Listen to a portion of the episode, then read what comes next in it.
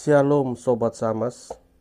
Kita berjumpa lagi dalam Renungan Samas pada hari ini. Mari kita awali dengan doa. Bapa di dalam surga Kami bersyukur untuk perjumpaan kami dalam program Samas hari ini. Sebentar kami akan merenungkan firman-Mu yang dapat mengubah cara pandang kami tentang kehidupan yang Tuhan anugerahkan. Tolonglah kami ya Tuhan, di dalam nama Tuhan Yesus kami berdoa. Amin. Saya pilihkan dari Galatia 2 ayat 20 untuk kita renungkan atau sebagai dasar perenungan kita pada hari ini.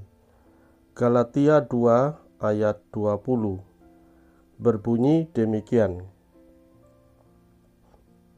Namun aku hidup, tetapi bukan lagi aku sendiri yang hidup, melainkan Kristus yang hidup di dalam aku.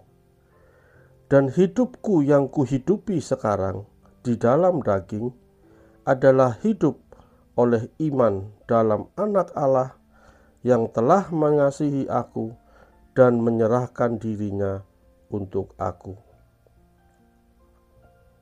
Sobat Samas yang terkasih, tema kita hari ini adalah momen ketika cara pandang kita berubah tentang kehidupan. Untuk bisa mengubah cara pandang kita tentang kehidupan, maka kita harus menyadari siapa diri kita sesungguhnya di hadapan Tuhan kita juga harus berani berpikir dan bertindak berbeda. Dan yang terakhir, kita harus berani keluar dari zona nyaman kita. Menurut pendeta Rick Warren dalam bukunya Purpose Driven Life, cara kita memandang kehidupan sangat menentukan bagaimana kita harus hidup cara pandang tentang kehidupan juga dipengaruhi oleh latar belakang kehidupan kita. Kehidupan seseorang digerakkan atau dikendalikan oleh sesuatu.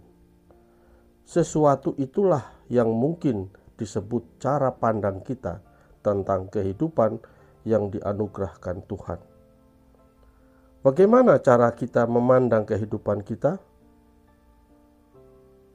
Seiring bertambahnya pengetahuan, pengalaman, bahkan usia, saya memandang kehidupan sebagai anugerah yang harus terus-menerus saya syukuri. Apa pun yang saya miliki adalah karunia-Nya. Saya tidak lagi fokus mengejar atau meminta hal materi, tetapi hikmat yang membuat hidup bermakna bagi orang lain. Jika kita sudah bisa makan, punya tempat tinggal, itu sudah cukup. Apalagi kalau anak-anak sudah lulus dan sudah kerja semua. Apalagi yang harus kita cari dan kejar.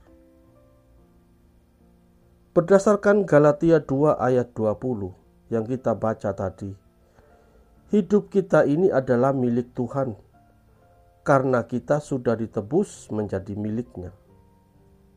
Sejatinya kita tak berdaya untuk mempertahankan hidup kita seperti apa mau kita. Kita sudah tidak berhak lagi terhadap diri kita seutuhnya.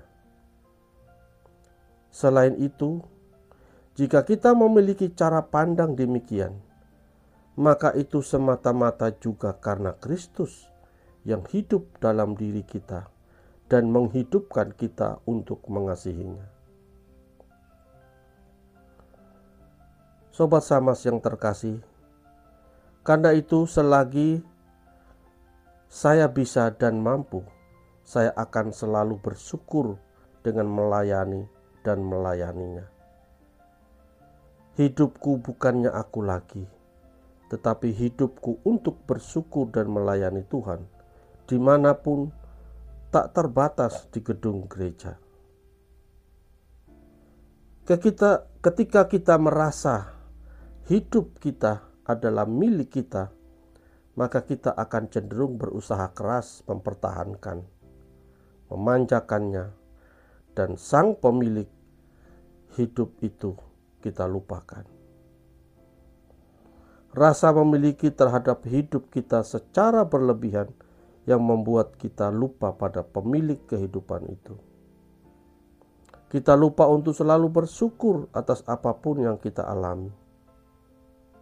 Saya tidak bermaksud untuk tidak memperhatikan hidup kita, tetapi mengutamakan Sang Pemberi hidup itu.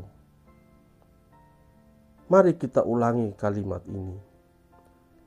Hidupku bukan milik aku lagi, tetapi Kristus yang telah mengasihi dan menyerahkan nyawanya untukku. Amin. Mari kita berdoa. Terima kasih Tuhan kalau Tuhan sudah menyadarkan kami akan pemilik hidup kami.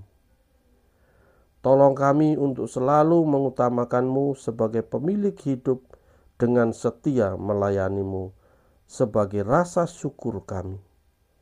Terima kasih Tuhan. Dalam nama Tuhan Yesus kami berdoa dan bersyukur. Amin.